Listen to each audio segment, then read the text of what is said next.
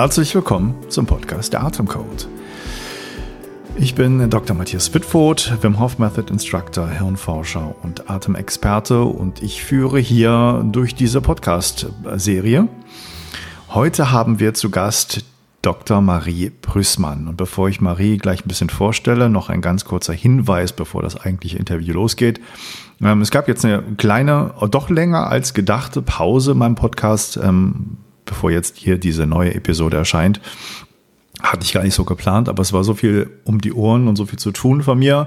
Es wird dann deswegen auch in nächster Zeit, weil ich da auch wirklich sehr spannende, hochinteressante Interviews aufgenommen habe in diesen letzten Wochen, ähm, jetzt in den nächsten kommenden Wochen viel mehr ähm, Podcast-Folgen geben.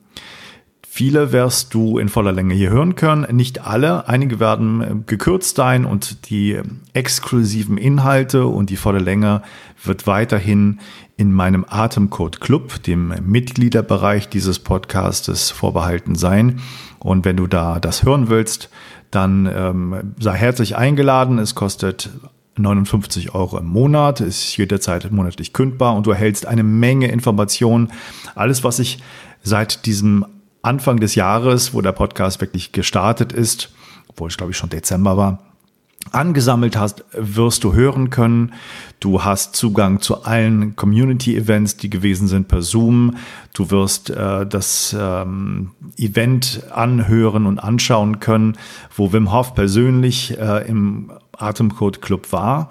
Und wenn das jetzt noch nicht reicht, dass du sagst, okay, ich will das mal probieren und wenn es ein Monat ist, kann ich ja wieder raus Jetzt aktuell fangen wir an, zusammen mit meiner Anleitung im Mitgliederbereich, dem Atemcode Club, die Wim Hof Methode zusammen zu lernen von 0 bis 100. Es gibt, glaube ich, nirgendwo die Chance, mit ähm, kompetenter Anleitung meinerseits, mit dem ganzen Wissen, was ich dazu steuern kann, was weit über das Wissen von dem normalen Wim Hof Kurs hinausgeht, und mit der Möglichkeit, live Fragen zu stellen und miteinander zu diskutieren, diese Methode so gut zu lernen wie im Atemcode Club. Die erste Lektion sozusagen, das erste Entdecken der Atemtechnik war letzte Woche. Ähm, morgen am Dienstag um 20 Uhr, ähm, dem 9. November, äh, kommt der zweite Teil. Und ich orientiere mich ein bisschen an dem Fundamentals-Kurs, aber es kommen viele andere Themen auch noch mit dazu, die da eigentlich nicht sonst dazu gehören, die etwas mehr beleuchten von den ganzen Hintergründen, dein Verständnis erweitern, um was es bei dieser Methode geht. Und äh, wenn du da Bock drauf hast und du kannst das gerne nachholen, die erste Folge und auch in der zweiten gleich losstarten oder auch in der dritten erst losstarten. Es gibt Aufzeichnungen, du kannst es dir zu Gemüte führen, wann du möchtest. Aber es gibt halt die große Chance, das auch live mitzuerleben. Dann ist es nochmal erstens was anderes, so Atmung live angeleitet zu bekommen und nicht vom Band und natürlich diese Fragen stellen zu können, die dir vielleicht noch auf der Leber liegen. Ähm, genau, das ist so mein Angebot. Wie kommst du dahin? Wie kommst du ähm, zum Atemcode Club? Es ist ganz einfach. Ich habe nochmal jetzt das Angebot, ähm, das bis Ende des nächsten, der nächsten Woche geht. Ähm, und das Angebot lautet, du hältst mit dem Code WHM50 auf den ersten Monat deiner Mitgliedschaft 50% Rabatt. Also nicht 59, sondern 59 geteilt durch zwei zahlst du im ersten Monat nur. Da kannst du da reinschnuppern, du kannst da schon einige Lektionen mitmachen und einfach mal schauen, wie das für dich funktioniert, ob das so klappt und kannst natürlich alle Informationen abgreifen, die der Club jetzt aktuell bietet. Komplette Interviews, ähm, viele Atemsessions, die wir gemacht haben, auch mit anderen Atemtechniken, viele hochspannende Interviews auch von anderen Atemexperten äh, aus dem Bereich Buteyko, aus dem Bereich ähm, Rebirthing und so weiter und so weiter. Darauf kannst du alles zugreifen, in deiner eigenen Geschwindigkeit mitmachen oder halt und oder viel besser gesagt, ähm, Dienstagabend um 20 Uhr immer mit dabei sein, wenn wir die Wim Hof Methode durchgehen. Das ist, äh, glaube ich, ein unschlagbares äh, Angebot, gerade wenn es jetzt auf den Winter hinausläuft und es mal kälter wird, das auch mit der Kälte alles zu nutzen und da die richtigen Anleitungen kriegen. Ja, oder du belässt es dabei und holst die Infos aus Facebook-Gruppen oder aus dem Internet und äh, brauchst vielleicht ein bisschen länger, um zu kapieren, worauf es da wichtig, wirklich ankommt. Und wie kommst du dahin? Wie ist die Internetseite? Ich habe dir noch eine kurze ähm, Short-Link installiert. Das heißt, wenn du im Internet guckst, bit.ly, also bit.ly slash vim-acc, also bit.ly slash vim-acc und diesen Link findest du auch in den Show Notes ähm, und äh, in der Beschreibung des Podcastes. Dann kannst du direkt hingehen und den Gutscheincode eingeben und kannst im ersten Monat für die Hälfte mit dabei sein. bit.ly Schrägstrich Vim-ACC. Atemcode Club. Jetzt aber ohne Umschweife zum Interview mit Dr. Marie Prüßmann, die eine ja, sehr interessante medizinische Laufbahn hat. Sie ist äh, Ärztin ähm, der funktionellen Medizin, auch der Osteopathie und Ernährungsmedizin. Äh, ist hier bei mir in der Gegend in der Nähe von Kiel oder auch in Kiel mit ihrer Praxis und hat mit mir schon im Mai dieses Interview geführt, wo wir ganz spannende Themen ähm, hervorgekramt haben und über geredet haben, nämlich über Schlaf, über Impfung, über ihre Erfahrungen der viereinhalb Jahre auf der Intensivstation, was unter Osteopathie zu verstehen ist, wie man Atmung richtig nutzt aus ihrer Sicht und äh, Stickstoffmonoxid, was das eigentlich für ein spannender Stoff ist und wie man ihn am besten auch anwendet und zu nutzen weiß. Und jetzt zum Interview mit Marie Prüßmann.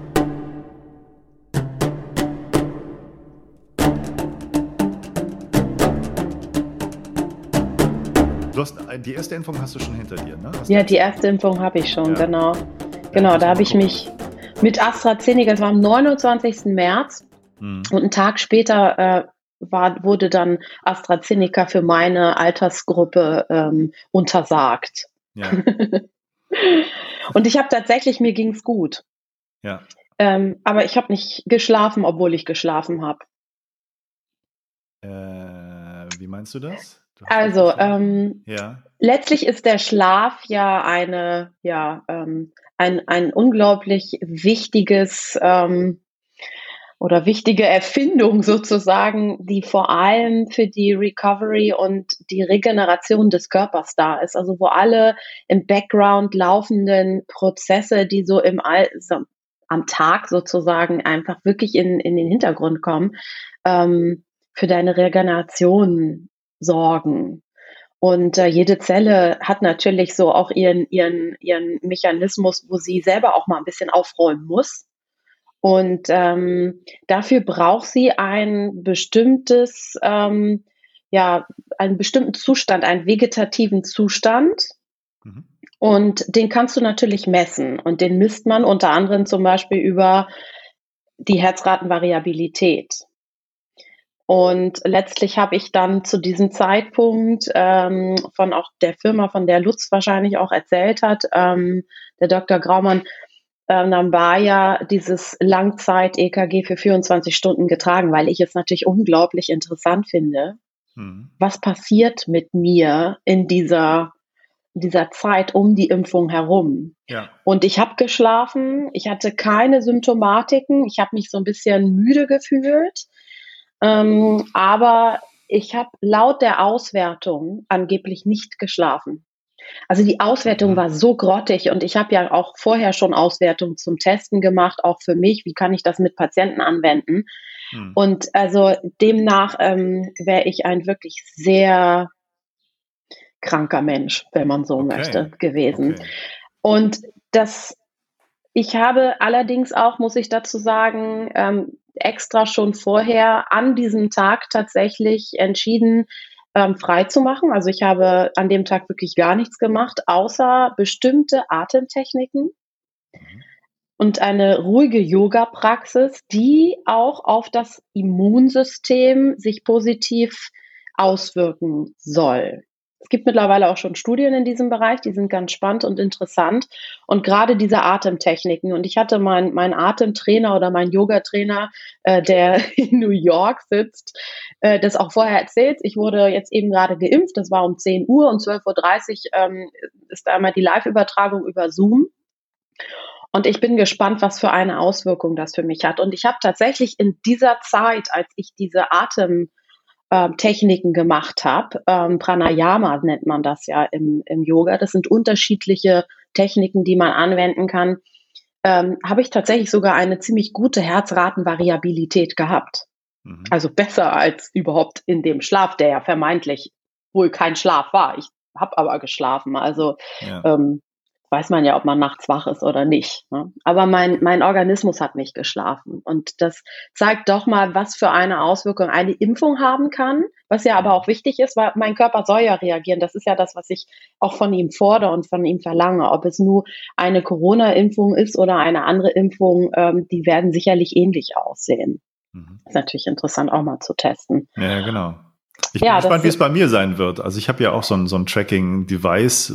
Man weiß aber nicht, wie genau die sind. Ich habe so ein Whoop-Band hier am Handgelenk. Ja. So ähnlich wie ein Ora-Ring, aber ich, ich habe den Ring mal gehabt vor vier Jahren oder so. Ich mochte das mit dem Ring nicht tragen. Ich bin nicht so ein Ringträger und ich fand, also damals war er viel zu klobig. Das war ja noch so ein Klotz eigentlich. Jetzt sind sie ja normal. Aber Ring ist nicht so ein, mein Ding und am Handgelenk, ja. das geht. Muss man ein bisschen wechseln, weil die Haut darunter auch ein bisschen leidet, wenn man es mal dran hat. Aber ähm, sonst finde ich das ganz gut. Und man weiß nicht genau, wie die, wie genau die sind. Ein paar Daten finde ich auch ein bisschen komisch, aber bin gespannt, wie das dann ist, wenn ich geimpft werde, wie sich das ja. verhält. Ja, das ist, ist auf jeden Fall interessant. Aber wie gesagt, also wir können es jetzt nicht abhängig machen von einer Corona-Impfung, sondern allgemein, was habe ich für ein Ziel mit einer Impfung? Und ich möchte ja, dass mein Immunsystem auch reagiert. Und das ist natürlich eine unglaubliche Arbeit für ein Immunsystem. Ne? Mhm.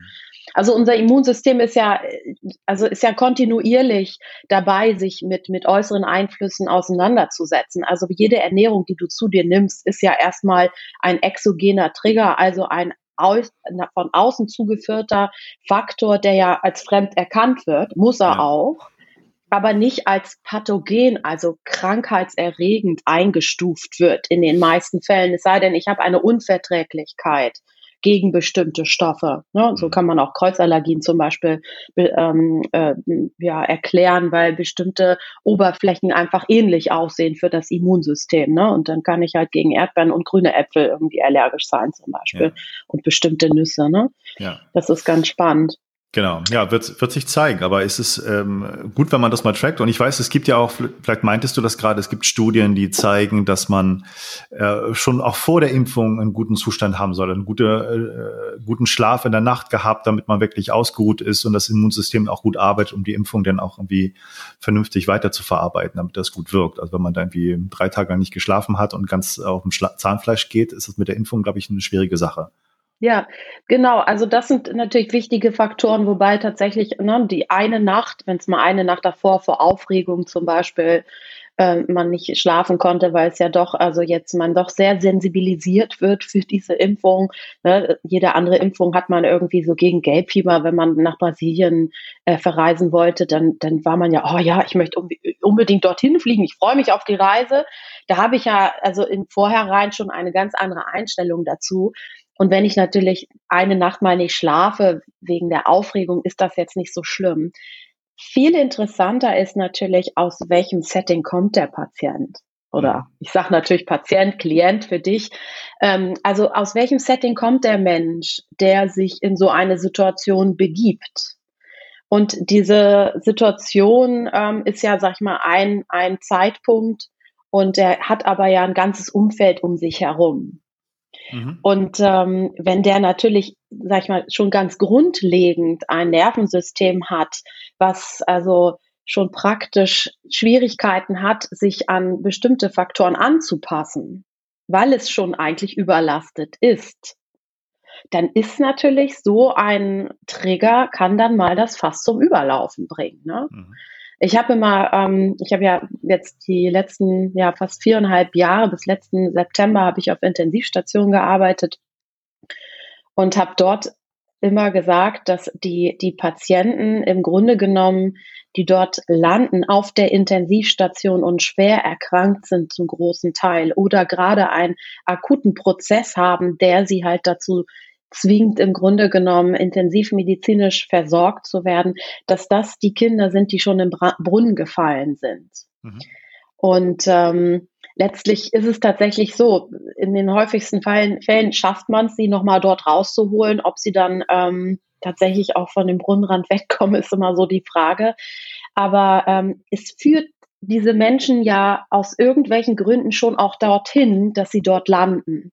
Das ist ja nicht von jetzt auf gleich und ganz zufällig, es sei denn, ich habe einen akuten Unfall und werde angefahren zum Beispiel oder habe einen, einen Unfall bei der Arbeit. Das kommt natürlich auch vor.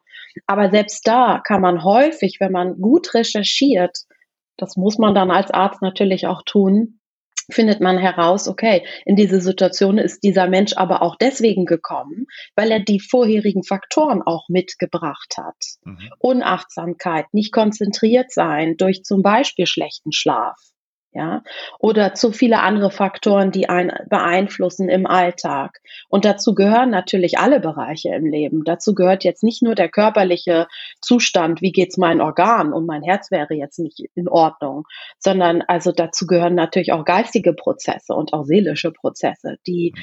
man nicht trennen kann von dem Menschen. Ne? Ja, wie ist es denn, wo du das Thema jetzt ansprichst, und das ist ja auch etwas, was mich interessiert, wie ist denn dein Weg zur Intensivstation als Ärztin da gewesen und von, von der Intensivstation wieder weg? Was waren da die Gründe? Das ist jetzt sehr allgemein, aber du weißt, wo du am besten einsteigst für dich. Also, so wie ich mich kenne, ich würde ganz vorne ein, äh, einsteigen. Nein, also, meine Eltern hatten ein Funkeln in den Augen, genau. Ja, genau. Also ich, mein Vater hat mich äh, abends ins Bett gebracht und ich habe kein Lied gesungen bekommen, sondern ich äh, habe mich für äh, den Blinddarm interessiert. Er ist selber Arzt ah, gewesen. Okay. Und habe ihm immer ausgefragt, weil es mich total fasziniert hat, warum Menschen krank sein sollten. Mhm. Also das war für mich, das kam für mich gar nicht so richtig in Frage und ich hatte immer sehr, sehr große Angst. Ähm, also das hat mich wirklich auch geleitet und geführt, äh, dass meine Großeltern oder Oma und Opa sterben könnten. Mhm.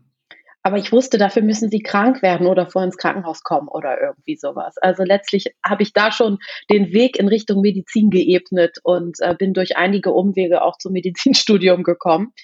Und letztlich ähm, habe ich ganz grundsätzlich wollte ich ähm, Chirurgin werden. Also ich bin immer sportlich gewesen und äh, habe mich sehr interessiert für den Bewegungsapparat. Fand das toll, wenn Menschen chiropraktisch Menschen einrenken konnten und äh, so, sag ich mal, verunfallte Sportler sofort versorgen. Das hat mich irgendwie imp mir imponiert und mich fasziniert. Und ähm, da bin ich von weggekommen, weil ich äh, nach meinem Studium Jahr Pause gemacht habe, mich so verletzt habe, dass ich nicht mehr gehen und stehen konnte. Und mir blieb nichts anderes übrig, als die Stelle in der Chirurgie Orthopädie abzusagen. Und äh, dann habe ich Anästhesie gemacht und habe für niedergelassene Chirurgen und Orthopäden gearbeitet und habe gemerkt, ähm, auch im, im Austausch mit denen, das möchte ich nicht machen in der Praxis. Ich möchte nicht zehn äh, ASKs, also, ähm, also Eingriffe an den Knien, ähm, arthroskopisch durchführen am Tag, ähm, mhm. sondern ich möchte schon auch alles nutzen, was ich gelernt habe in meinem Medizinstudium. Und letztlich bin ich dann tatsächlich über Anästhesie, habe ich auch in der Geriatrie gearbeitet, also habe internistisch gearbeitet und äh, hatte tatsächlich bei den Patienten häufig äh, bestimmte Dinge nicht verstanden als Ärztin. Ähm, das ist natürlich auch total selbstverständlich. Wenn man in bestimmten Bereichen nicht nie gearbeitet hat, dann kann man sich gar nicht vorstellen, wie der Bereich sozusagen ähm, äh, ja geführt wird. Und da habe ich gesagt, okay, ähm, ich habe so einen Respekt vor der Intensivmedizin. Mir bleibt nichts anderes übrig, hm. als dorthin zu gehen und das selber mir als Ärztin anzuschauen. Okay. Und das war aber schon ein Zeitpunkt, wo ich Osteopathie studiert habe parallel. Ja. Also ich kam von der Geriatrie, habe Osteopathie nebenher gemacht und habe eine Initiativbewerbung an meinen Chef geschrieben äh, in der Imland-Klinik in Rendsburg. Und äh, der hat mich sofort angerufen, weil er sich gewundert hat, dass eine junge Ärztin, die Osteopathie studiert, vorher in der Geriatrie, also die Geriatrie ist ja die, die Lehre, in der sozusagen mit den älteren Herrschaften gearbeitet wird, dass die äh, auf eine Intensivstation möchte.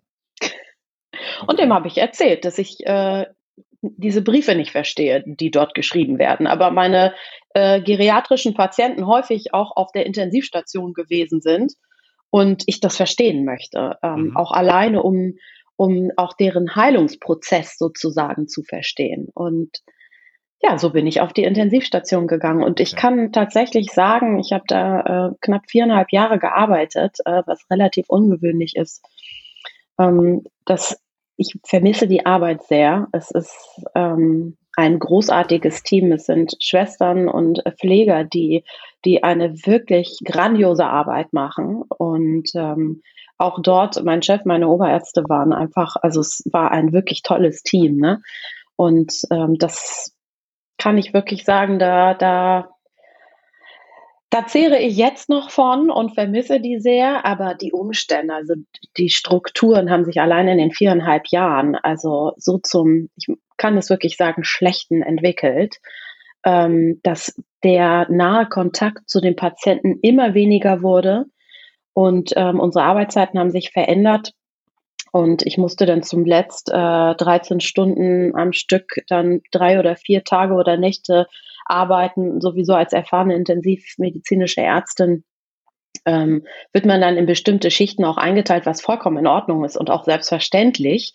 Ähm, aber ich, mir hat so die Zeit mit den Patienten gefehlt. Also das, das, und das ist das, was mich letztlich auch ausmacht. Also, dass ich ähm, mich sehr interessiere für deren Weg. Und ähm, letztlich hat die Osteopathie unglaublich gut dazu gepasst. Also ähm, das, das werden wir gleich nochmal klären oder beleuchten. Das, das finde ich sehr spannend. War, inwiefern haben sich die Strukturen verändert? Also nicht das Team, das fandst du super, sondern das drumherum, dass man noch weniger Zeit für die Patienten hatte. Hat sich da, was hat sich da geändert? Gesetzliche Vorgaben, die da eingedrungen sind oder wie kann man das beschreiben? Ja, einmal ähm, vor etwas längerer Zeit schon, also das müssten jetzt anderthalb Jahre gewesen sein, ähm, haben wir durch unser Gesundheitsministerium eine Refinanzierung von Pflegekräften ähm, ja, bekommen, wenn man so möchte. Was wiederum bedeutete, dass alle anderen Hilfskräfte auf der Station sozusagen ähm, umverteilt wurden. Also wir haben so Stationshilfen gehabt, die haben sich darum gekümmert, dass das Lager äh, immer aufgefüllt ist. Und auf einer Intensivstation hat man in den einzelnen Räumen sozusagen. Da liegen maximal drei Patienten, also ein bis drei Patienten, je nachdem, hat man dann ähm, so Wegen, die dann halt voller Material sind, damit man auch immer schnell alles verfügbar hat, weil natürlich unglaublich viel Material auch äh, gebraucht wird bei solchen Patienten. Und ähm, das mussten letztlich dann die Schwestern übernehmen. Die Schwierigkeit wäre jedoch, äh, dass zwar eine Refinanzierung vielleicht stattfand, aber es gab nicht genug Personal. Also äh, die letztlich gibt es nicht genügend Krankenschwestern und vor allem so gut ausgebildete Krankenschwestern, die diesen Job oder die, die diese Stellen hätten annehmen können. Okay. Und was ist dann passiert? Also meine Schwestern, ich sage dann immer, meine Schwestern und Pfleger mussten dann in der Nacht, ähm, mussten die dann da die Wägen auffüllen. Und äh, es kamen doch auch einige Situationen vor, wo auch unser, sag ich mal, Notfallwagen äh, dann nicht unbedingt komplett war, weil über den Tag es war viel zu tun. Das ist einfach, manchmal arbeitet man 24 Stunden einfach durch. Ne? Ohne eine Pause kommst nicht mal wirklich zum Trinken, weil, weil wirklich eins dem anderen hinterherjagt. Und wer soll dann auffüllen, wenn diese Hilfskräfte nicht mehr da sind? Und das ja. war schon so eine Grenze und ich bin da sehr mitfühlend und mir ist wirklich auch, dass das Team gut fun funktioniert ähm, ich versuche da immer so ein bisschen mich zu integrieren und ähm, da habe ich gemerkt, also die sind schon auch letztes Jahr im Januar wirklich auf dem Zahnfleisch gegangen. Und da war von Covid noch überhaupt gar keine Rede. Ne? Ja. Und da kam bei uns, das ist die zweite Veränderung gewesen, also letztes Jahr im Januar ähm, äh, unser, unsere Gewerkschaft, also der Marburger Bund, hat für uns Ärzte ähm, verbesserte ja, Arbeitszeiten sozusagen ähm, ja, generieren können, wenn man so möchte. Also ja. letztlich hat sich das Arbeitszeitgesetz verändert. Mhm. Ähm, für mich allerdings zum Schlechten oder für uns, ähm, weil wir eine oder mein Chef darauf Wert gelegt hat, dass wir möglichst wenig Schichtwechsel haben. Was so mhm. viel bedeutete, es gab eine sehr gut ähm, ähm, ausgestattet oder ja ähm, personelle Situation im Alltag, also im, im Tagesgeschäft. Hm. Und ähm, wir haben dann von 7 bis 15.30 dort gearbeitet. Und um 15 Uhr war dann Übergabe und dann kamen äh, die Kollegen für die Nacht, die deutlich weniger waren. Aber die hatten ja auch nichts mehr in Anführungsstrichen, so war das Ziel, nicht, nichts mehr zu tun am, vom, vom Tage, sondern waren dann für die Notfälle oder das, was halt noch anlag, hm. ähm, was dann noch anfiel, äh, zuständig. Und das war ein gutes Konzept, gerade für mich, weil dann habe ich halt, meistens war ich dann 15.30 Uhr da und habe bis nächsten Morgen um 8 gearbeitet. Das ist dann Bereitschaftsdienst zwischendrin, weil auch wir natürlich nur achteinhalb Stunden arbeiten dürfen. Der Rest ist Bereitschaftsdienst. Wir haben dann da ein Zimmer gehabt, da konnten wir uns zurückziehen und es gab natürlich häufig auch Nächte, wo du durchgearbeitet hast. Aber man hatte dann den Tag drauf sozusagen und die Nacht drauf frei und das kam mir zugute. Da konnte ich mich erholen. Ich bin jemand, ich kann mal 24 Stunden auch ein bisschen länger durcharbeiten und bin da auch, komme damit gut klar. Hm. Und ähm, ich brauche aber dann eine Nacht, um zu regenerieren, sozusagen. Also ich, ich kann mich nicht komplett umstellen. Ähm, das musste ich dann aber ab äh, letzten Januar. Also da okay. wird das geändert und dann hatten wir diese drei vier Tage, Nächte hintereinander. Und ähm, also wenn du da abends irgendwie um, um 19 Uhr in die Klinik kommst und um 8.30 Uhr oder 9 Uhr die Klinik verlässt, aber abends um 19 Uhr wieder da sein musst ähm, und das drei oder vier Tage hintereinander. Ähm, und ich habe eine Hals Halswirbelsäulenverletzung, äh, die es mir sozusagen notwendig macht, dass ich regelmäßig in die Waagerechte komme. Und da habe ich dann letztes Jahr im Januar entschieden, ich, ich, das ist, das kann ich aus gesundheitlichen Gründen nicht mehr tun und es fiel mir unglaublich schwer, mhm. diese Entscheidung zu treffen, weil eigentlich für mich war alles gut. Ich habe nebenher meine osteopathische Praxis aufgebaut. Ich habe das Standbein, also Klinik gehabt, was mir sozusagen auch ähm, verholfen hat dazu, dass ich in meiner osteopathischen Praxis auch, äh, sag ich mal, frei arbeiten konnte, wie ich das wollte. und ähm, da musste ich mir dann einen neuen Plan entwickeln. Und da habe ich sehr gestruggelt dran. Also das war für mich wirklich hm. raus aus der Komfortzone. Ja, das heißt, wenn die Veränderungen sich nicht so ergeben hätten mit den, mit den Strukturen, dann würdest du dann noch eigentlich gerne weiterarbeiten wollen. Trotz, trotz Corona, auch trotz der, der Belastung, die dann kam oder dann wieder gekommen ist, meintest, meinst du? ja, definitiv. Hm. Ja. Okay. Ja. Weil letztlich, also was jetzt vor allem in Bezug auf Corona, ähm, klar, da waren natürlich sehr ungewöhnliche Strukturen plötz plötzlich eingeführt worden. Mhm. Ähm, also dieses vor allem infrastrukturell zu planen, also äh, wer hat Covid, wo ist Verdacht auf Covid? Der eine ist ein hoher Verdacht, keiner durfte zusammengelegt werden. Natürlich kann kein Verdacht auf Covid zu, auf die Covid-Station gelegt werden. Das heißt, man musste irgendwie so Tetris spielen. Und ich war als Arzt mehr Organisator, als dass ich überhaupt mit Patienten zu tun hatte. Und tatsächlich die Patienten, die nicht Covid erkrankt waren, also ähm, die kam doch auch häufig zu kurz. Schon alleine deswegen, weil personell ist natürlich ja vorher schon Schwierigkeit. Also es ja. war vorher wirklich schon so, dass die echt auf dem Zahnfleisch liefen und Überstunden hatten. Das ist also ähm, in einem Leben nicht mehr abzuarbeiten wahrscheinlich. Ja, so ungefähr, genau. Also und ähm, nichtsdestotrotz ist, wenn man einmal erlebt oder, oder gelernt hat, mit so, so unglaublich ähm, tollen Menschen zusammen, sag ich mal, einen Notfall äh, zu versorgen. Ja. Das geht Hand in Hand. Das ist wirklich, also wenn man das von außen anguckt, man denkt ja immer, das ist, ne, dann gibt's Alarm und sonst was. Ne? Das läuft ruhig ab. Jeder weiß, was er zu tun hat. Ne, das ist, weil das Allerwichtigste ist, der Mensch ist ja nun nicht immer unbedingt tot, sondern der Mensch kriegt ja mit, da stimmt was mit mir nicht. Mhm. Und wenn jetzt drumherum das Umfeld auch aufgeregt wäre und Stress machen würde, würde und, und rumschreien würde und hektisch wäre, dann passiert mit dem Menschen auch noch mal was. Nein, es ist tatsächlich so, dass auch einer am Kopfende meistens steht und und versucht Kontakt aufzunehmen und ganz ruhig und erklärt, was gemacht wird, weil natürlich überall irgendwie gepiekst wird und dann werden hier und da Untersuchungen gemacht und dann kommt wieder jemand rein, kommt nochmal ein Oberarzt aus einer anderen Abteilung, vielleicht der Chef, wie auch immer. Das kriegt so ein Mensch mit und wenn einer sag ich mal, den, den Patienten da so durchführt. Und das ist auch, wenn man die Patienten hinterher interviewt, was ihnen ganz besonders geholfen hat, dann haben die das häufig auch wirklich noch im Gedächtnis, dass die sagen, das glaube ich. Da, ja. da, hat mich jemand getragen, sozusagen. Genau. Also man übernimmt in dem Moment wirklich ein Teil dieses Menschen. Ne? Also wenn du sagst, das war so ein tolles Team und so wie du es beschreibst, das ist, das war in Rendsburg, das klingt ja schon mal sehr gut. Ähm, ich bin ja lange, lange Jahre nicht als Arzt, ähm, sondern als Forscher in, in der Hochschule in, in Hannover gewesen, in der MH.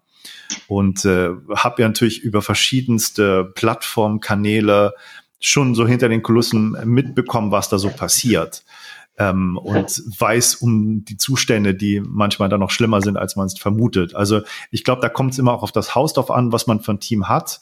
Ähm, und äh, die Strukturen, die jetzt sich verändert haben und die auch schon schwierig waren, ähm, tragen natürlich auch dazu bei, aber auch viele andere Faktoren. Ich meine, da kann man lange drüber reden, aber ich finde es toll, dass du da so, so ein positives Erlebnis mitnimmst und, und da irgendwie so gute Erfahrungen gemacht hast. Lass uns doch mal drüber kurz reden, wie du Osteopathie äh, da siehst und integrieren konntest. Also kannst du kurz beschreiben, was das ist für jemand, der das vielleicht nicht kennt? Klar, auf jeden Fall. Also Osteopathie ist im Grunde genommen ähm, die Lehre, so Lehre kann man gar nicht so sagen. Also es hat sich entwickelt ähm, in so 1900 ist noch gar nicht so alt, ich glaube so 1918 rum. Ähm, äh, von Still, der, der letztlich selber also erkrankte Kinder hatte, wenn man so möchte, und gesagt hat, okay, äh, ich muss mir die Ausrichtung des Menschen angucken. Also ähm, wie sind die Funktionen miteinander verknüpft? Mhm. Und äh, letztlich beschäftigt sich die Osteopathie ähm, mit den Funktionen des Körpers und zwar im Zusammenhang. Also wie ist mein Nervensystem, was für einen Einfluss hat mein Nervensystem eigentlich auf den Bewegungsapparat? Und wenn zum Beispiel ein Patient mit unteren Rückenschmerzen kommt, kann das eventuell sogar ähm, mit dem Kiefer zusammenhängen. Das ist immer so ein schönes Beispiel. Und das ist ganz wichtig, also eine, eine sehr ausführliche Anamnese, also eine gute Befragung des, des Patienten. Was hat dazu geführt, dass der Patient mit diesen Beschwerden kommt oder zu diesen Beschwerden gekommen ist. Und dann auch eine unglaublich gute Diagnostik äh, ist dort notwendig. Und da gucke ich mir jetzt nicht nur an, wie ein Gelenk zum Beispiel äh, funktioniert, ob derjenige den Arm nach vorne, hinten, oben zur Seite bewegen kann, sondern ich gucke auch immer zum Beispiel auf das Viszerale, also die Organe. Also ich, ich lege, das ist das, was viele kennen, ich lege meine Hand auf den Bauch und unter meiner Hand sind ja Organe. Und die Organe fühlen sich unterschiedlich an. Also wenn man eine Leber abgetastet oder abgeklopft hat, die hört sich anders an, die fühlt sich auch natürlich, da ist ja nur sozusagen die Bauchdecke zwischen. Mhm. Ähm, die fühlt sich natürlich ganz anders an als so ein Darm. Und so ein Darm fühlt sich, wenn er sich bewegt, auch ganz anders an, als einer, der einfach schlaff da rumhängt zum Beispiel. Und das ist also im Zusammenhang mit den Funktionen, kommt noch das Zwerchfell zum Beispiel dazu, mache ich eine Diagnostik, was finde ich an dem Patienten, ganz unabhängig von der Lokalisation der Beschwerden. Was finde ich bei den Patienten, was eventuell als Ursache oder jedenfalls mit als Faktor dazu führt, dass der Patient in dieser Situation ist, in der er sich gerade befindet. Mhm. Und was machst du denn? Also wie ist die Intervention in der Osteopathie?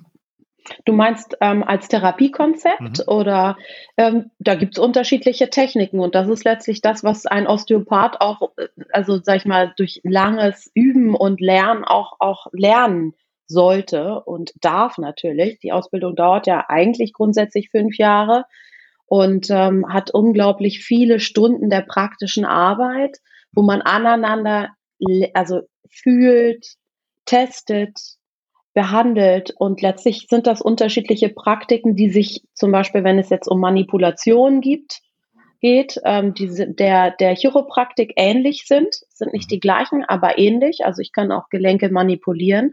Gleichzeitig sehe ich zum Beispiel die Verbindung oder wenn zwei Organe aneinander liegen, sehe ich das auch als Gelenk und kann auch dort manipulieren. Mhm. Weil natürlich zwei Strukturen aufeinander liegen und wenn die eine Struktur, sag ich mal, fest ist, und, und sich nicht richtig bewegt, aus welchen Gründen auch immer, dann hat die andere Struktur natürlich auch Schwierigkeiten, sich zu bewegen oder muss sich gerade mehr bewegen, damit sich das ganze System überhaupt äh, bewegen kann.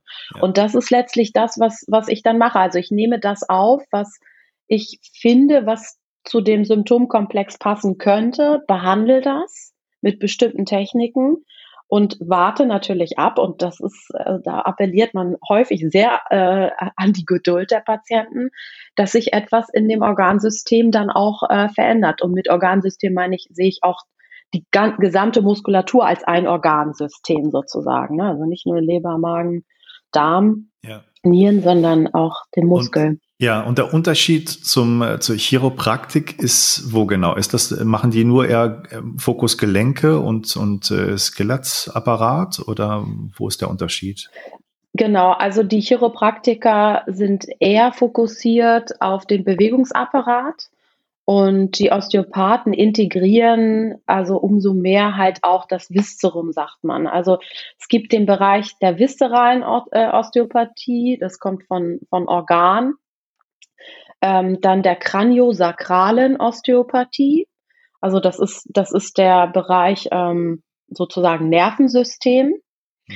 Und äh, der parietalen äh, Osteopathie. Und parietale Osteopathie ist der gesamte Bewegungsapparat. Okay. Und wie, wie konntest du das, also wie bringst du das zusammen zur Intensivmedizin? Hast du das, ist das, ist der der Zusammenhang, wo du das äh, nutzen konntest, auch bei Patienten dann? Ja, ähm, tatsächlich im Verlauf habe ich gemerkt, dass ich das automatisch anwende, weil ich kann mich natürlich von mir selbst nicht trennen und von dem, was ich erlerne an Fähigkeiten. Und ähm, wir haben ja mehrere Sinnesorgane, mit denen wir wahrnehmen können. Mhm. Und das ist etwas, was man wirklich in der Osteopathie auch lernen darf, dass man eigentlich alle Sinne benutzt. Also wenn zum du Beispiel schaust, ein paar. Du schaust, du, du hörst Sachen, du fühlst die wahrscheinlich mit den Händen. Sowas in der Richtung. Ganz genau, genau. Mhm. Das heißt, ich höre Dinge, ich rieche natürlich auch Dinge mhm. und ähm, das Sehen tritt vollkommen in den Hintergrund mhm. und das Sprechen auch. Mhm. Gerade das Sprechen, ich kann ja jeden Patienten fragen, ähm, wo er Beschwerden hat. Nur die Ur wirkliche Ursache liegt häufig gar nicht da, wo die Symptomatik ist. Nur der Patient kommt ja, weil er ja nicht weiß, wo seine Beschwerden herkommen, sonst wird er mir das ja erzählen.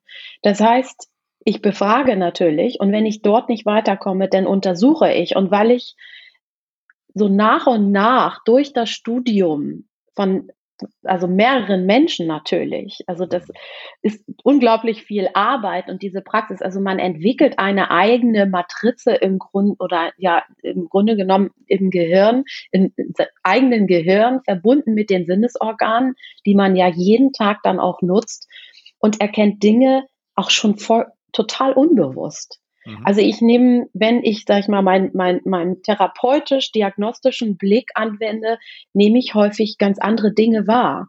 Mhm. Und das mache ich nicht unbedingt nur, ähm, also sag ich mal, bewusst, sondern das passiert natürlich automatisiert, was mich ehrlich gesagt auch sehr in Richtung Neurobiologie geführt hat, ähm, weil ich gemerkt habe, ich bin auf Station und ich nehme Dinge wahr, also ich oft wurde so gesagt, ja, du hast so einen siebten Sinn, du, ne? also da, in deinen Nächten passiert nichts. Und ich habe mir Gedanken darüber gemacht, wie kommt denn das, dass meine Patienten eigentlich, wenn ich meine 24-Stunden-Dienste habe, bin ich morgens um acht angefangen, habe dann selbst ganz alleine für alle diese Patienten, die man sonst zu dritt oder zu viert versorgt hat, ähm, die untersucht, an, also ähm, mit, mit dem Oberarzt zusammen äh, Visite gemacht, und die Nächte waren mit den Patienten meistens ruhig. Wie kommt das? Und ich habe mir Gedanken darüber gemacht, weil natürlich man auch schon vorahnen kann. Ich gucke ja einen Menschen an. Ich brauche kein Fieberthermometer, um zu erkennen, dass der Fieber hat. Ne? Also ich integriere im Grunde genommen, verrechne ich ganz anders, wenn man so möchte. Ja. Und das ist ein, ein, ein, ein wirklich ein, ein toller Anteil, den ich in der Osteopathie zuerst also bewusst lernen musste, Ne, guckt mal hier, guckt mal da und vergesst dies und das nicht und so weiter. Und vorher schreibt man sich das noch auf. Hm, was habe ich noch irgendwas vergessen? Ach ja, stimmt ja. Aber irgendwann automatisiert sich das natürlich. Ne? So ist das mit Lernen auch. Ne? Etwas, was man immer und immer wieder wiederholt. Und natürlich bei Menschen erkennt man auch, dann sind vor allem die Unterschiede ganz besonders prägnant und, und interessant. Und das habe ich auch. Also ich konnte im Grunde genommen, kann ich fast sagen, ich konnte mit den ja, beatmeten, intubierten Patienten sprechen, wenn man so möchte. Mhm. Ja, also Kontakt aufnehmen. Ich habe jeden Patienten angefasst. Wie fühlen sich die Hände an? Sind die warm oder kalt? Sind die schwitzig? Sind die trocken? Das sagt mir ganz viel über den Zustand. Sind die teigig? Ich, Im Vergleich zum Bauch zum Beispiel. Wie fühlt sich, ne, ähm, ich habe natürlich auch geguckt, arbeitet der Bauch überhaupt noch, ne? Ähm, oder kommt sozusagen, wenn die künstlich ernährt werden, kommt, warum kommt das denn immer wieder hoch zum Beispiel? Warum verdaut der nicht mehr? Ist denn da mhm. was los? Das sind so Dinge, ähm, die für die haben wir häufig keine Zeit mehr auf der Intensivstation. Aber ich wusste ja, wenn ich das tue und ich hatte ja, ich war sehr schnell da drin, nachher natürlich, ne, wenn man was immer wieder macht, wird man schnell da drin ähm, dass es mir hilft, dass ich nicht einen Notfall, dass ich sozusagen einen Notfall schon vorhersehe, in Anführungsstrichen. Ja. Ne? Wenn man äh, so Berichte von, von Intensivpflegern gehört hat in den letzten Monaten, dann haben die berichtet, dass die zum Teil so schockiert waren bei Covid-Patienten, dass sie sich irgendwie am Ende der Schicht mit denen unterhalten haben, dass alles irgendwie normal aussieht, die, zuversichtlich waren und am nächsten Tag wiederkamen und die gestorben waren. Also das überhaupt nicht einschätzen konnten. Äh, kannst du das nachvollziehen? Hast du so ähnliche Sachen bei Covid auch erlebt? Oder glaubst du, dass ähm, da hat man denn nicht die, die Antennen, die notwendig waren? Also ähm, bezogen auf die Pfleger oder auch Ärzte, ähm, diese, für diese Antennen braucht man doch auch Zeit ähm, und nicht immer im Hinterkopf, wo lege ich diesen Patienten jetzt hin? Ich habe kein Bett mehr. Ich verlege schon ständig Patienten, die eigentlich intensivpflichtig sind, auf Peripherstation und zitter die ganze Zeit, oh Gott, wenn das nächste Notfalltelefon kommt, dann ist das wahrscheinlich der Patient, den ich gerade verlegt habe, äh, ne, der dann nicht mehr überwacht ist und mit der Sättigung, also Sauerstoffsättigung im Blut abfällt. Ähm, weil es keiner mitkriegt, weil die Situation auf der Peripherstation einfach noch viel schlimmer ist. Und ähm, also bezogen auf die Menschen, die also so schwer auch an Covid erkranken, jetzt spreche ich von dem Großteil, so gehen wir ja in der Medizin davon aus, mhm. ne? wir machen ja ganz gerne immer diesen Durchschnittspatienten, ja. ähm, ist es tatsächlich so, dass, das ist aber jetzt meine Einschätzung, mhm. ähm, dass doch vorher sicherlich schon einige Faktoren dafür sprachen, mhm. dass die Wahrscheinlichkeit, dass eine er mögliche Erkrankung zu einem etwas ähm, ungünstigeren Verlauf führt, doch auch einigermaßen vorhersehbar ist. Aber da kann man keinem Menschen einen Vorwurf draus machen. Ja? So war es also, auch nicht gemeint. Es geht, also, mhm bin sehr weit ja. entfernt davon, denen Vorwürfe zu machen, aber einfach die Beobachtung hätte ja sein können, dass du sagst, ja, ich habe dann, ich, ich kann das ein bisschen wahrnehmen, ich habe das lange gelernt und trainiert, aber bei der Krankheit ging das überhaupt nicht. Hätte ja auch sein können, dass du sowas sagst. Ähm, in einigen Fällen sicherlich und da ist auch, also da kann man noch so so eine Spürnase sozusagen sein, ne? Ja. Ähm, aber es gibt auch andere Erkrankungen, wo es, also wo man denkt, wow, ähm, das ist, also also sag ich mal, in der Vergangenheit jetzt, in meinen intensivmedizinischen Erfahrungen, mhm. ähm, da hatten wir Fälle, na, da, da standen wir und das konnte man nicht glauben, wirklich. Also das ist, und da ist nicht nur Covid, Covid hat sicherlich zum, also sehr, ähm, ja, da hat man doch, doch auch ein, eine Empfindung entwickelt sozusagen, die sehr spezifisch auf diese Erkrankungen führt. Aber letztlich gibt es das immer und immer wieder, auf jeden Fall. Also auch junge Menschen, wo man, wo man hinterher fassungslos ist und, und auch erstmal untereinander da echt viel Gesprächsbedarf hat, mhm. ähm, wofür auch keine Zeit ist, wofür mhm. es auch keine Einrichtung gibt. Also nicht so wie bei den Ärzten, manchmal Balin-Gruppen oder auch äh, äh du kommst aus der Psychologie, äh, na, dass ja. man, dass man Supervision macht, sowas gibt es im medizinischen Bereich nicht. Ne? Ja. Ich habe ein paar Mal drum gebeten, weil ich sowas unglaublich wichtig finde. Mhm. Gerade wenn, wenn Notfälle ähm, irgendwie in also peripheren Bereichen stattfinden, äh, die dann nicht jeden Tag, sage ich mal, auch mit dem Tod konfrontiert werden und man dann meinetwegen in der Radiologie, in einem CT oder so auch einen Menschen verliert und, mhm. und dann die MTAs dort das so mitbekommen. Äh, da habe ich dann schon auch versucht, hinterher nochmal zusammen darüber zu sprechen. Ne? Ähm, aber letztlich. Ich schmunzel so ein bisschen, ähm, während du das erzählst, weil ich habe auch ähnliche Erfahrungen gemacht. Ich weiß, wie wichtig sowas ist und ähm, in verschiedenen Kontexten ähm, auch selber darum gebeten und das nie bekommen. Also ich habe ja äh, viele Jahre im, im, in einem Pädophilie-Projekt gearbeitet, so mit mhm. Straftätern und äh, mir die Geschichten angehört des Missbrauchs und so. Und das war, wo ich dachte, das muss eigentlich ein ein Auffangbecken geben, Supervision und so und auch darum gebeten. Das gab es dann auch nicht. Und ich glaube, solche Sachen sind sehr, sehr wichtig. Ich hoffe, das Bewusstsein äh, verstärkt sich in, im medizinischen Kontext, dass das für die äh, Gesunderhaltung der Ärzte und Ärztinnen natürlich auch super wichtig ist, ne? dass die da sozusagen das auch abladen können, darüber sprechen, das verarbeiten, integrieren und so weiter. Und auf lange Sicht wird das dann natürlich nicht möglich sein, da weiter zu arbeiten. Irgendwann wird man ja zusammenklappen und das ist ja schon gut. Das ist ein anderes Thema, ne? Wie, wie lange man da schon weiß, auch dass im medizinischen Kontext ja auch mit Substanzen äh, gearbeitet wird, damit man das durchsteht und, und so weiter. Und ja, aber lass uns doch mal zum, zum Thema Atmen so ein bisschen kommen, wenn auch wenn der Übergang vielleicht jetzt zu, zu abrupt Wieso? sein scheint sollte, aber ich finde es ja gar nicht, weil Atmen bedeutet ja Leben. Wir reden ja über diese Themen. Und wenn du sagst, du fühlst ja auch viszerale äh, Strukturen, Organe und so. Und das Zwerchfell ist ja auch ein, ein, ein großer Muskel, der dann sicherlich eine Rolle spielt. Was, was kannst du dazu sagen? Also ich zum Beispiel, so ein paar kleine Häppchen könnte ich dir zuwerfen, auch wenn du die nicht brauchst, aber ähm, Zwerchfell, denke ich, ist ein, ein, ein Muskel, der bei vielen Leuten ja viel zu wenig auch genutzt wird und trainiert wird. Dann könnte man viel mehr benutzen und auch viel mehr äh, gesundheitliche Effekte hervorrufen. Erstens. Und zweitens höre ich zum Beispiel auch von Leuten, die auf intensiv arbeiten, dass es da auch ähm, immer mehr Versuche gibt, mit Atemtechniken auch äh, mit den Patienten zu arbeiten. Mhm, absolut. Ähm, ich kann tatsächlich, ich ähm, erzähle mal von einem Fall, der sehr mhm. interessant mhm. ist. Das ist eine relativ junge Frau noch gewesen, die einseitig äh, die Lunge entfernt bekommen hat.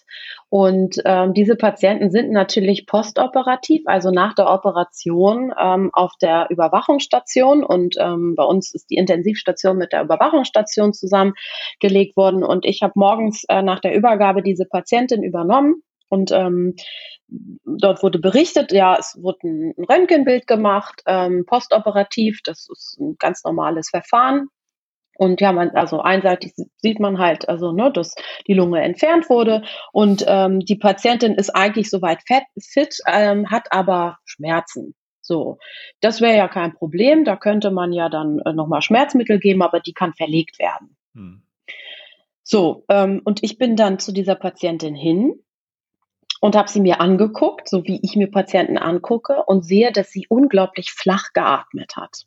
Und habe ich sie gefragt.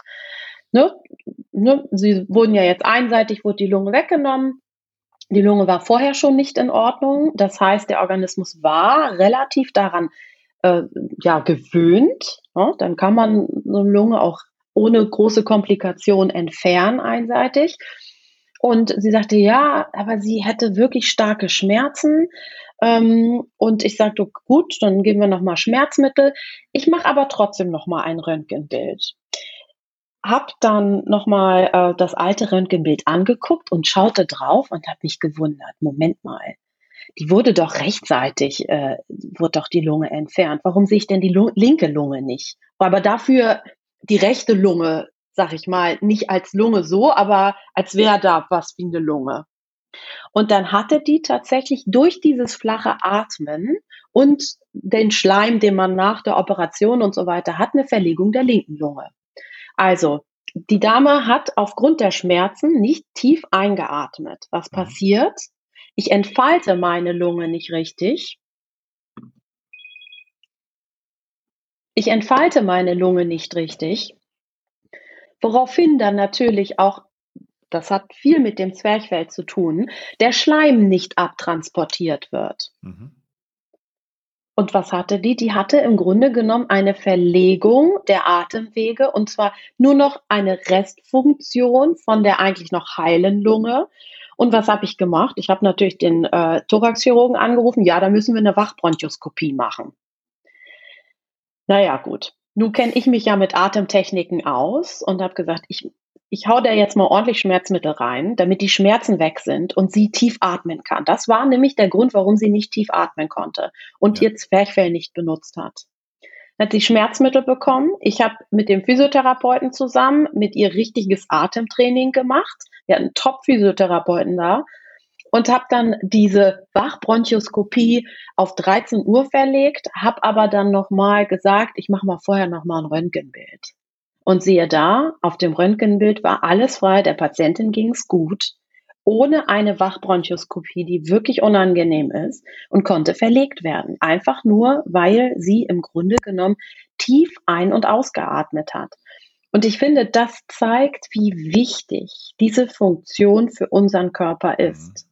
Genau. Nicht nur in einem Fall, ne, wenn jemand operiert ist und einseitig die Lunge entfernt bekommt sondern bei jedem Menschen. Und wenn jeder Mensch einfach mal so seine beiden Hände rechts und links an den Brustkorb ranlegt, sich zurücklehnt und auf dem Stuhl sitzt, so wie er die meiste Zeit des Tages vielleicht vor dem Computer sitzt und mal guckt, wie sich auch dort der Brustkorb bewegt, dann kriegt man relativ schnell mit, wie sozusagen die Atemexkursion des Brustkorbes ist, so nennt man das, also die Bewegung, weil natürlich der Brustkorb aus unterschiedlichen Elementen zusammengesetzt ist, die alle beweglich sind. Mhm. Und dazu gehört natürlich das Zwerchfell als ein ganz wichtiger Motor in der Mitte unseres Körpers letztlich, der die Atmung tief unten in den Bauch sozusagen hineinzieht. Mhm, genau. Es gibt interessanterweise so ein relativ neues ähm, bewegtes MRT-Bild, was so in den sozialen Medien rumgegeistert ist. Weißt du, ob du das gesehen hast? Da hat man den Brustkorb aufgenommen und dann kann man sehen, wie äh, das Herz schneller und langsamer schlägt, je nachdem, ob man ein- und ausatmet. Das war irgendwie ziemlich cool, das mal so richtig live zu sehen. Also nicht nur so theoretisch zu überlegen, sondern wirklich zu sehen, das Zwerchfell geht runter beim Einatmen und hat das Herz mehr Platz und wie das sich dann verändert. Also das ist schon sehr beeindruckend gewesen. Und also das ist ja schon ein Anzeichen von dem, was du erzählt hast, wie wofür ich ja auch sozusagen werbe, wie, wie stark äh, Atemtechniken und Atemübungen wirken kann und dass man das irgendwie jetzt gerade entdeckt, ist ja auch schon auch eine interessante Sache. Ähm, zumindest wiederentdeckt, sagen wir mal so, das ist ja jetzt nicht unbekannt, aber dass es nochmal so eine Renaissance gibt von, von Atemtechniken, gibt es bestimmt unterschiedliche Gründe. Ähm, ich glaube, Wim Hof ist ein Grund, dass Leute sich dafür interessieren und einen Zugang finden, abseits von den Wegen, die vorher da waren. Ich bin auch auf Atemkonferenzen mit Atemtherapeuten gewesen und das ist schon ein bestimmter Menschenschlag, wo man nicht gleich also wo nicht jeder gleich einen Bezug zu hat, würde ich mal sagen. Auch so mit diesem, mit dieser gewissen Esoterik, die häufig dabei ist. Und, und da gibt's schon ganz, ganz gute, interessante Sachen und interessante Leute, die das auf eine andere Art und Weise, Weise propagieren und da viel mehr sagen wir, Zuspruch von, von Menschen finden, die sich für Atmung noch nie interessiert haben, auch gerade im Sportbereich. Ich weiß nicht, wie du das jetzt beobachtest, finde ich, das nimmt zu, das Bewusstsein davon, was, was Atmung halt auch für eine Leistungssteigerung bewirken kann. Absolut. Und, und Atmung kann man ja im Grunde genommen auf äh, verschiedene Eben, Ebenen verteilen. Ne? Wir sprechen ja hier gerade, sag ich mal, von der makroskopischen Atmung. Ne? Wie du ja sagtest, das sieht man im MRT. Ne? Irgendwie hängt das mit dem System auch Herz zusammen, was ja ganz klar ist. Und wenn wir nochmal aufs Zwerchfell zurückkommen, äh, durch das Zwerchfell durch, also wenn man sich diesen Muskel anguckt, der ist ja doch relativ groß, ist aber wirklich platt. Und ähm, wenn man sich das Zwerchfell anguckt, also so von unten mal reinschauen würde oder von oben meinetwegen auch, mhm. da sind Löcher drin. Und wenn man überlegt, was von oben nach unten oder unten nach oben läuft und fließt und, äh, und für Strukturen sich befinden, dann ist ja alles, was, sag ich mal, unsere innerlichen Funktionen angeht, muss irgendwie da durch, also durch dieses Zwerchfell. Ne? Ja. Ähm, es gibt so ein paar Strukturen, die, sag ich mal, neben der Wirbelsäule auch hinten lang laufen, aber das sind äh, so große, also eigentlich nur Muskeln.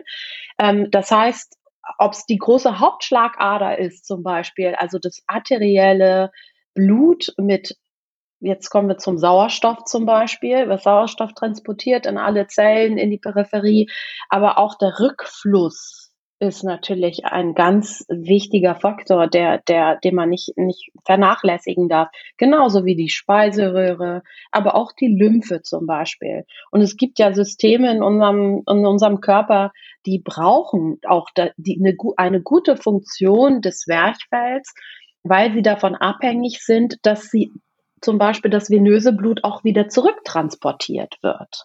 Ja?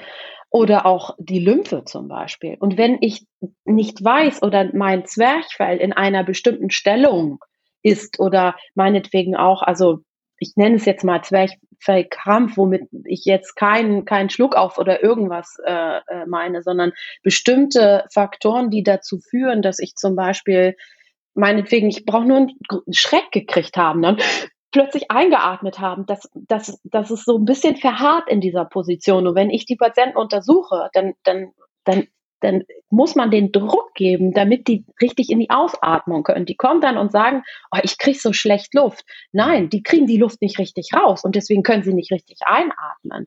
Das heißt, ich kann an dem Zwerchfell auch ganz viel diagnostizieren und ähm, letztlich hängt im Grunde genommen fast jede Funktion im Körper auch irgendwie mit dem Zwerchfell zusammen, ne? weil der Magen-Darm-Trakt zum Beispiel, der braucht das als Massagefunktion, damit der also äh, ordentlich funktionieren kann. Ne? Ja. Das ist so seine Pumpe. Und äh, das, die Leber zum Beispiel, äh, die, die, die braucht das Zwerchfell äh, für die, zur Unterstützung der, der Entgiftungsfunktion. Ne? Die Leber ist das einzige Organ, was fest verwachsen ist mit dem Zwerchfell. Und wenn jetzt das Zwerchfell sich nicht mehr bewegt, dann, dann bewegt sich die Leber auch nicht mehr ne? oder nicht richtig bewegt oder ich nicht richtig einatmen kann zum Beispiel, äh, dann hat auch die Leber natürlich Schwierigkeiten und muss umso mehr sich selbst bewegen. Das wird anstrengend. Ne? Da nehmen die Entgiftungsfunktionen äh, ab und somit kann ich natürlich durch osteopathische Techniken zum Beispiel auch die Entgiftung unterstützen. Das geht jetzt nicht mit einem Griff und dann drücke ich da drauf, sondern da brauche ich schon ein bisschen ja, ein bisschen Geduld sozusagen und muss alle Organfunktionen des, der Leber mit, mit technisch äh, behandeln.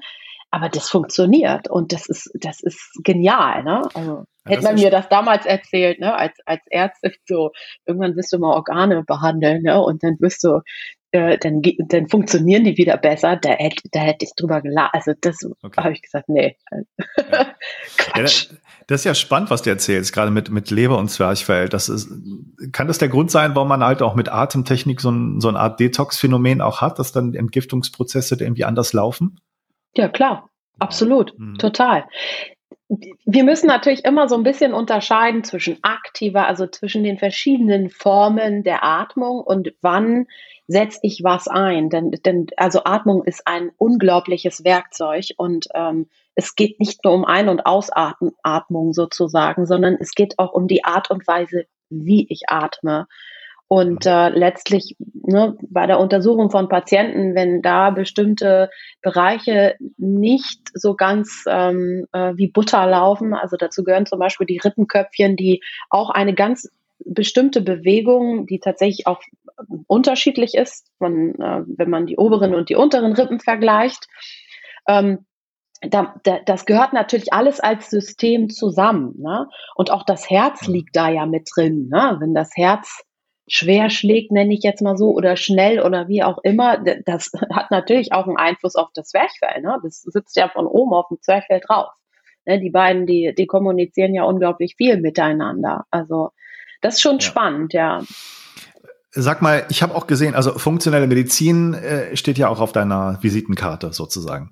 Wie, wie hast du das denn jetzt noch ein, ein, einberufen und dazu integrieren können? Das ist ja auch eigentlich noch mal ein ganz schön äh, neues Feld, glaube ich, für jemanden. Äh, Würde ich mal so als Hypothese reinbringen, für jemanden, der normal Medizin studiert und da in so in diese normalen medizinischen Karrieren reinkommt. Ist funktionelle Medizin auch irgendwie nur ein Zusatzdenkweise, die man erstmal irgendwie sich aneignen muss, oder?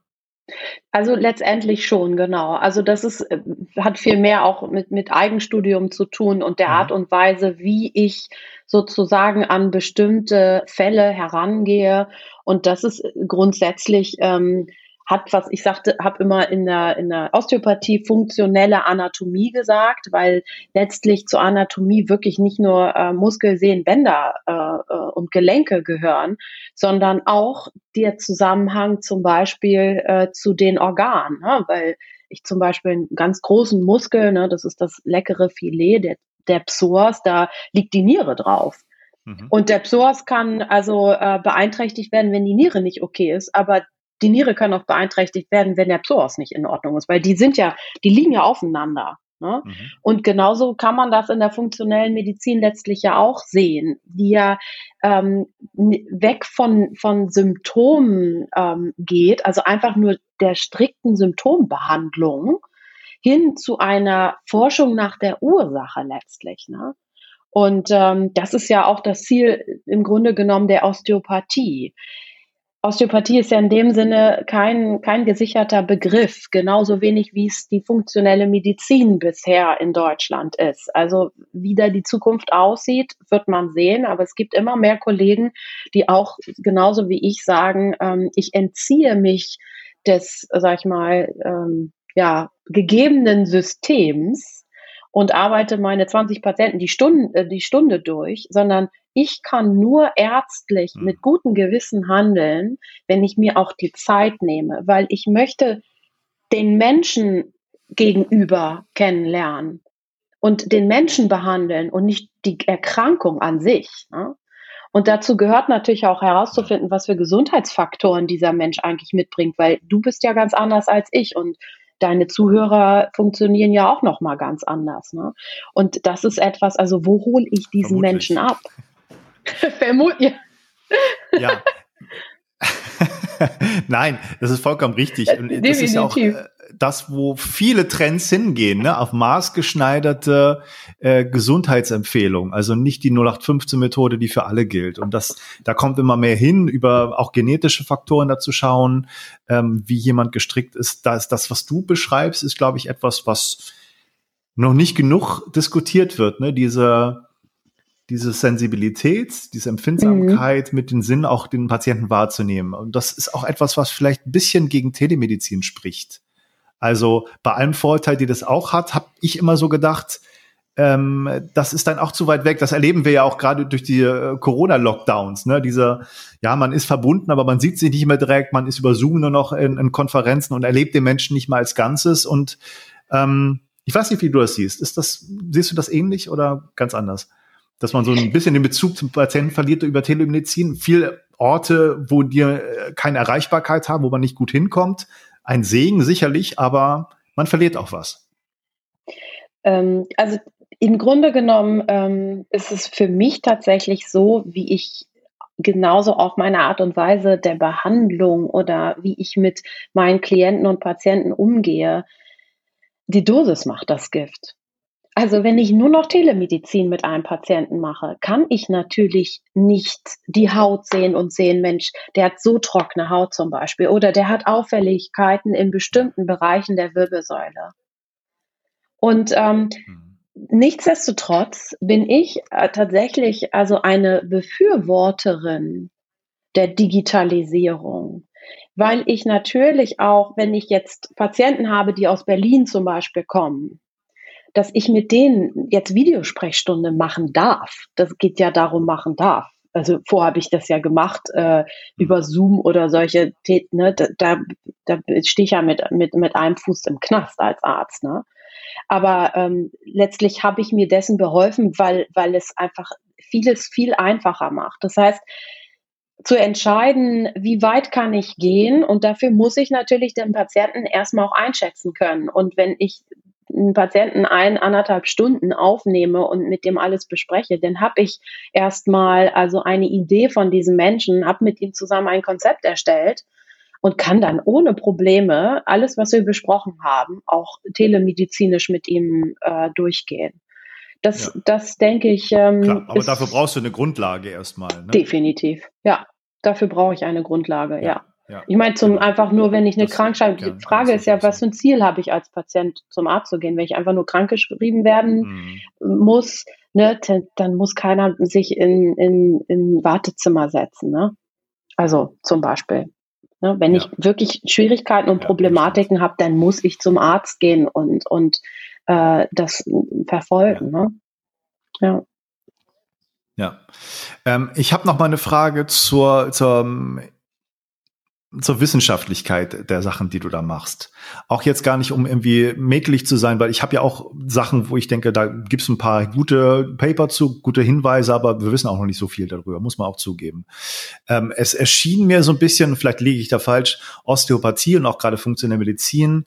Ähm, da gibt es sicherlich in, in, Teilbereichen auch gute Studien zu, zu manchen Dingen, bei einigen auch nicht unbedingt, oder? Wie ist das so? Ja, also da hast du vollkommen recht. Das ist relativ schwierig. Gerade die Datenlage hier in Deutschland ist mickrig. Das muss man mhm. definitiv so sagen. Ähm, es ist so, dass einzelne Berufsverbände, aber auch Institute hier in Deutschland ähm, versuchen auch ja, studienbasiert, evidenzbasiert zu arbeiten, was natürlich, äh, sag ich mal, der Kostenfaktor macht es unglaublich schwierig. Es gibt keine Lobby, es gibt kaum wirtschaftliches Interesse daran, dass mhm. die einfache Fähigkeit der Hand und, und des Therapeuten dazu führt, dass ein Mensch sich im Bereich der Gesundheit ähm, begibt, wenn man so möchte. Ne? Und ähm, aber mittlerweile sind, gibt es doch schon, schon mehrere Institutionen, die dort auch, auch hinterstehen und sich unglaublich viel Mühe geben. In den Staaten ist es wieder ein bisschen anders. Ähm, die haben ja ganze Zentren, also auch gerade in der, in der äh, funktionellen Medizin, also der Jeffrey Brand zum Beispiel äh, oder der, der Mark Hyman, das sind so die, die viele kennen, ähm, die setzen sich doch sehr auch dafür ein, dass, dass, dass ordentliche wissenschaftliche Studien generiert werden in diesen Bereichen. IFM zum Beispiel machen die das. Ähm, also da gibt's schon auch eine Datenlage, die immer mehr ähm, ja, zunimmt, wenn man so will. Ja. Aus meiner Sicht muss ich ganz ehrlich sagen, äh, betrachte ich manchmal die moderne Medizin als ein vielleicht ähm, noch relativ äh, jungen Trend. Mhm. Wenn man jetzt mal überlegt, wie lange es eigentlich erst äh, so Medikamente oder diese, diese Lobby darum gibt, dann ist das ja eigentlich noch gar nicht so lange. Wir sprechen hier vielleicht von 100 Jahren oder ein bisschen länger, ne? dass das so in diesem Maße praktiziert wird. Und wir gehen ja auch schon die Schritte wieder in die Richtung, dass wir sagen, Mensch, äh, wir können irgendwie nicht nur Symptome behandeln. Ne? Damit kommen wir in vielerlei Hinsicht nicht weiter. Wir müssen auch ganz viele andere Aspekte noch mit, mit einbeziehen. Ja. Also da denke ich, wird viel passieren. Und ähm, so, so neu oder, oder ja, so neu ist diese funktionelle Medizin oder auch osteopathische Techniken gar nicht. Ne? Ich finde die Integration, also das, die, die, also miteinander finde ich super spannend, weil wir eine großartige Akutmedizin haben, ähm, die, die äh, ihren Platz hat, aber ähm, chronisch Erkrankte und, und, und chronische Erkrankungen, die werden da einfach nicht mit einbezogen. Ne? Und ähm, ja, das, das ist, was ich auch schon vor, vor Jahren gehört habe. Ich habe im Podcast hier mal ein Interview mit dem Robert Barring gemacht aus Hannover. Nicht, mhm. du den kennst. Das ist so der, der Chef von diesem Institut für ähm, Stressmedizin, funktionelle Medizin, der auch viel Ausbildung macht auf dem Gebiet. Ähm, und das war 2016 oder so. Da haben wir über ähnliche Sachen schon gesprochen. Und es ist interessant, dass so ich denke, vom Trend her wird es dahin gehen, dass immer mehr Mediziner auch dieses Gefühl haben wie du. Das reicht nicht. Ich kann nicht mit gutem Gewissen das so weitermachen mit den Strukturen und dann die, die Grenzen überschreiten, die eigentlich so gedacht waren mal in der Medizin und, und dann neue, neue Territorien damit auch erschließen, indem man halt viel mehr einbezieht und, und dann guckt, äh, dass man das erstmal finanziert kriegt über die Patienten ja. und dann später im, im Krankenkassensystem sozusagen dann auch das mehr verankern kann. Und ähm, ja, also ich finde das, ich finde es spannend, interessant, wie, wie der Trend hoffentlich weitergeht, die Entwicklung. Ähm, Im Anbetracht deiner Zeit möchte ich aber trotzdem kurz nochmal auf das Thema Atmung und Atemtechniken zu sprechen kommen. Und ich bin mir sicher, dass wir auf jeden Fall ähm, noch weiter miteinander zu tun haben und nochmal gucken, ob wir dann andere Gespräche machen, in welchem Rahmen auch immer. Aber ähm, trotzdem möchte ich auf jeden Fall dieses Thema nicht irgendwie weglassen, gerade bei dem Gespräch mit dir. Und die Frage an dich, welche Atemtechniken hast du denn kennengelernt, die dir viel gebracht haben von, und aus welchen Gründen? Uh, wo soll ich da anfangen? Das ist, das ist eine sehr gute Frage. also ähm, zuerst mal beschäftige ich mich ja vor allem ähm, mit der neurophysiologischen Grundlage. Also wie wird Atmung generiert? Wir haben ja einmal die, sag ich mal, unbewusste Atmung, die läuft ja immer so im Background, aber ich kann ja auch ganz bewusst atmen. Und welche Nervensysteme sind dafür zuständig und auch welche Nerven, also anatomisch strukturell zum Beispiel, und wie hängen die miteinander zusammen und wie kann ich diese Atmung beeinflussen? Also kann ich zum Beispiel, der Nervus phrenicus ist der Nerv, der zu unserem Zwerchfell führt und übrigens auch einen Teil des Bauchfells mit ähm, versorgt. Wo läuft der eigentlich lang? Und kann ich allein rein durch diese Muskulatur, wenn ich die anspanne oder bewege, kann ich einen Einfluss auf diesen Nerv zum Beispiel nehmen? Mhm. So hat das letztlich angefangen. Und dann, weil ich halt auch selber Yoga praktiziere, habe ich natürlich dort auch Atemtechniken kennengelernt. Und letztes Jahr ähm, habe ich äh, durch wieder einen meiner Umwege bin ich auf Eddie Stern getroffen, ähm, der also schon viele, viele Jahre, der auch in Indien, äh, sag ich mal, die Yoga Traditional gelernt hat und ähm, habe dort Pranayama-Kurse mitgemacht und bin eigentlich, habe wirklich so ein Deep Dive in, in, in diese Techniken bekommen mhm. und selber gemerkt, was mit natürlich Geduld, das geht nicht von heute auf morgen, wie ich mein Nervensystem beeinflussen kann durch bestimmte Techniken.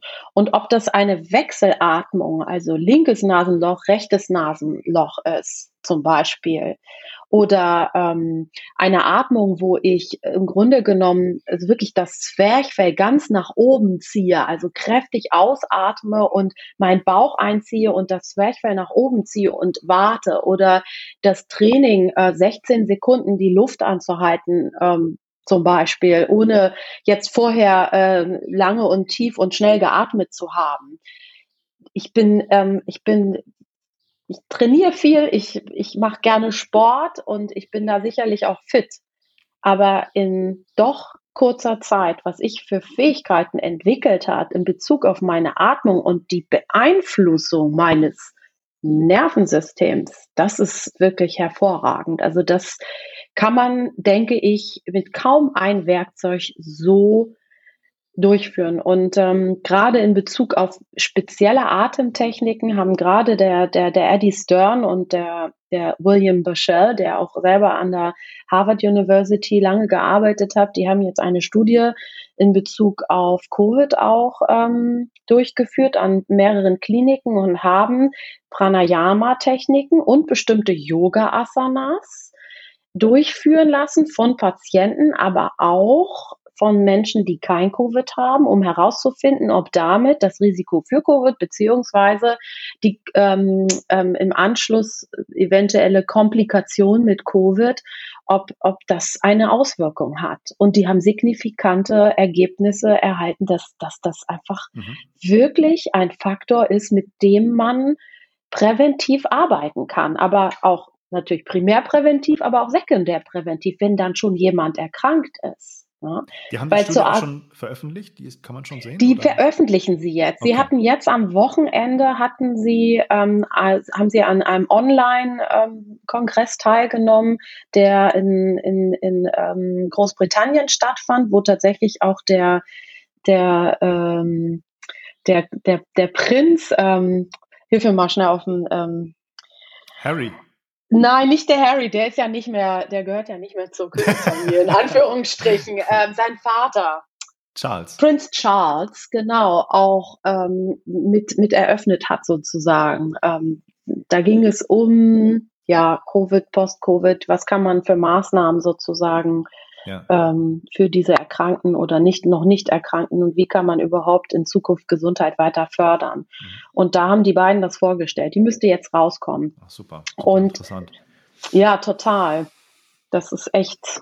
Ja, es gibt auch ein äh, Modellprojekt in England gerade. Ich weiß nicht, ob die das da erwähnt haben, mit der, mit der Londoner Oper zusammen. Also Opernsänger, die dann die Long-Covid-Patienten trainieren. Das ist in Hamburg jetzt auch gerade so ein bisschen vereinzelt versucht worden.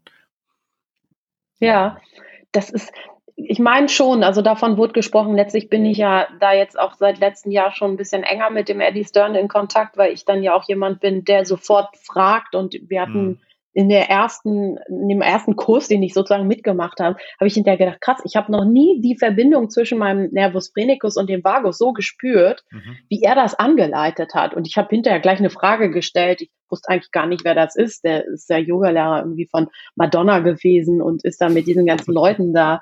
Ich habe einen Podcast von ihm gehört und fand den super und habe mal auf seiner Internetseite geguckt und habe mich dann einfach angemeldet für so einen Kurs, um mal zu gucken. So. Und da ist tatsächlich so ein, so ein, sag ich mal, so ein leiser Kontakt irgendwie entstanden, weil wir beide wissenschaftlich unglaublich ähm, interessiert sind daran. Er natürlich, weil er aus dem Bereich kommt ähm, und, und wissenschaftlich arbeitet und ich, weil ich einfach weil ich das genial finde. Ne? Das ist so old traditional. Das wusste man schon immer. Ne? Also die Zellintelligenz, die besteht seit vielen Jahren, nicht erst seit gestern. Ne? Also das ist so, das, was wir tun, ist wissenschaftlich einfach Belege dafür zu finden. Und das finde ich gigantisch. Und jetzt haben sie gerade Kumbaka heißt die Atmung, da summt man so. Mhm. Also man macht so, so einen Humming-Sound und durch diesen Humming-Sound kann man tatsächlich Zellen vor allem im, im, im Gesichtsschädelbereich zur NO-Produktion stimulieren. Und diese NO-Produktion ist nichts anderes als, also bewirkt nichts anderes als eine Vasodilatation, eine Erweiterung der Gefäße. Und was ist eine Erweiterung der Gefäße? Ist eine Verbesserung der Durch Durchblutung. Und man nimmt sogar mittlerweile an, das hat er jetzt gerade vorgestern im Kurs erzählt, dass das mit wohl ein, ein, eine Ursache davon ist, dass wir durch die bessere Durchblutung unser, unser Gehirn sozusagen, also durch die Aufrichtung des Menschen, durch die bessere Durchblutung des Effektes von NO, wir überhaupt zu diesem stehenden und intelligenten Wesen geworden sind. Das ist wie gesagt, also das mhm. hat er jetzt gerade berichtet, welche äh, Studienhintergrund äh, es, es gibt es eine Studie oder mehrere Studien und das finde ich spannend. Also ich kann einfach durch Brummen im Gesichtsbereich äh, kann, kann ich die Durchblutung erhöhen, also Konzentration, Gehirn. Ne? Und Durchblutung, Sauerstoff, jetzt kommen wir zur Atmung auf Zellebene, ist der Faktor, der zur Energie Produktion und Herstellung in unserer Zelle notwendig ist, in jeder, nicht nur in der Muskelzelle. Ne? Ja. Ja, ich finde es auch erstaunlich. Ich habe heute gerade noch drüber gesprochen, gerade diese, diese Om-Töne, die man auch macht im Yoga. Das mhm. mache ich auch regelmäßig und es ist erstaunlich, wie die Atemfrequenz man damit äh, runterbringen kann. Also ich habe wirklich vier Atemzüge die Minute, wenn ich das mache und habe keine Atemnot dabei durch dieses Summen einfach und das Brummen. Ja.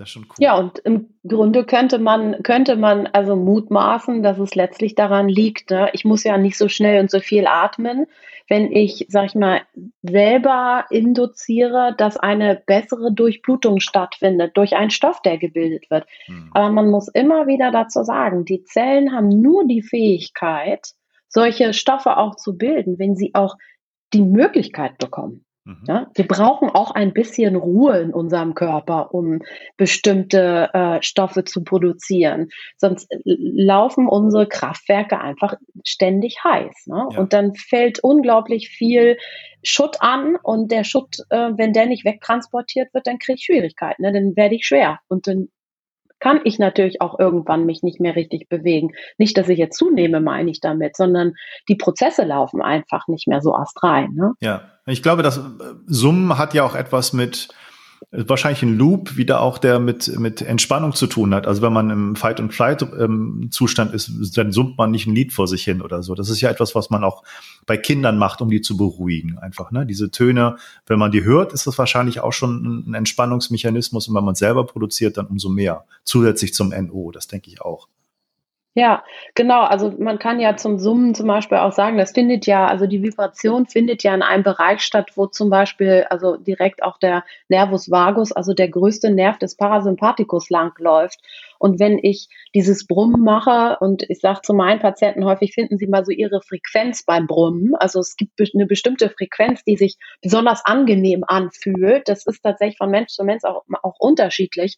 Ja. Und dann bringt man auch die gesamte Hals- und auch Gesichtsmuskulatur in eine Vibration, eine Schwingung. Und fast jeder Sportler kennt diese Vibrationsrollen. Ne?